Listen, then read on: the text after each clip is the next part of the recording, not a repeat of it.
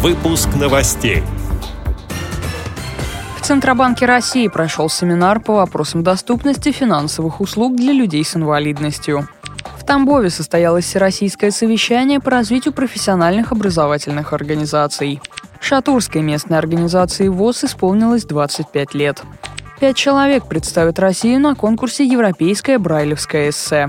Далее об этом подробнее в студии Дарья Ефремова. Здравствуйте. В Центральном банке России прошел семинар по вопросам доступности финансовых услуг людям с инвалидностью и маломобильным группам населения. На встречу пригласили представителей 10 крупнейших банков страны. В семинаре участвовали председатель Центробанка Эльвира Набиулина и советник президента Александра Левицкая. Для преодоления барьеров, с которыми сталкиваются люди с инвалидностью при получении финансовых услуг, при Банке России создана рабочая группа. В ее состав вошли эксперты с различными формами инвалидности. Один из экспертов, Анатолий Попко, представляет интересы незрячих и слабовидящих людей. Выступая на семинаре, он обратил внимание на такие моменты. Первое – это доступность цифровых каналов. То есть очень важно инвалидам по зрению получить доступ к сайтам, к мобильным приложениям, к банкоматам. Сбербанк частично эту работу уже сделал, и мобильное приложение Сбербанк онлайн под iOS доступно, и отсюда очень много следствий. Да, то есть понятно, что безопасность не скомпрометирована, это очень важно. И теперь ну, вот те сотрудники да, технической поддержки банков, которые будут нам писать в ответ на нашу просьбу повысить доступность, они будут говорить, что мы не хотим компрометировать безопасность, да, это, этот аргумент уже не состоятелен потому что Сбербанк этот порог преодолел. И это очень важно. Зашла речь о банкоматах, о том, что нужны доступные банкоматы, их нужно больше. Ну, а также второй такой большой аспект, который неоднократно затрагивался, отношенческие барьеры, да, и развитие того, что называется эмоциональный интеллект. То есть во многом инвалидами нас делает не какие-то препятствия, с которыми мы реально сталкиваемся, а отношения людей. Конечно, мы как сообщество инвалидов должны бы по-хорошему придумать какие-то формы такого постоянного взаимодействия. В администрации Тамбовской области состоялось всероссийское совещание по развитию базовых профессиональных образовательных организаций, созданных по программе «Доступная среда». В совещании участвовали представители федеральных министерств и региональных органов исполнительной власти.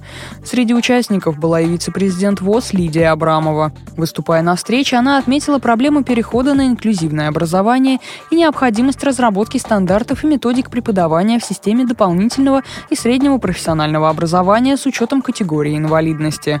На совещании в Тамбове также рассмотрели региональные модели инклюзивного профессионального образования. Участники посетили базовую первую профессиональную образовательную организацию региона – техникум отраслевых технологий. В Шатурской местной организации Московской областной организации прошло мероприятие, посвященное ее 25-летию. С юбилеем организацию поздравило руководство ВОЗ. На праздничном вечере ветеранам и активистам организации вручили грамоты и почетные знаки общества слепых. Виновников торжества поздравил председатель Московской областной организации Александр Коняев. По поручению вице-президента ВОЗ Владимира Вшивцева он вручил активным членам организации благодарственные письма от Московской областной думы. В этот день прозвучало много теплых слов и поздравлений.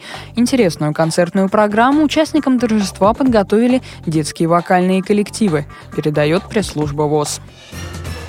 Подведены итоги всероссийского этапа конкурса «Европейское брайлевское эссе». На этот раз работы прислали конкурсанты из 14 региональных организаций ВОЗ. Одна работа пришла из города Винница, Украина. Всего заявки поступили от 24 человек. Самому старшему конкурсанту 77 лет, а самому юному – 13. Национальная отборочная комиссия России определила пять лучших работ. Их авторы – Ривкат Гордиев и Ислам Рамазанов из Республики Татарстан, Светлана Дубровская из Белгорода, Елена Нилова из Петрозаводска и Олег Суворин из Екатеринбурга. Сотрудники отдела международных связей аппарата управления ВОЗ перевели конкурсные материалы на английский язык и в электронной форме выслали в отборочную комиссию Европейского союза слепых. Жюри определит победителей до 4 сентября. Эти и другие новости вы можете найти на сайте Радио ВОЗ. Мы будем рады рассказать о событиях в вашем регионе. Пишите нам по адресу новости собака ру. Всего доброго и до встречи.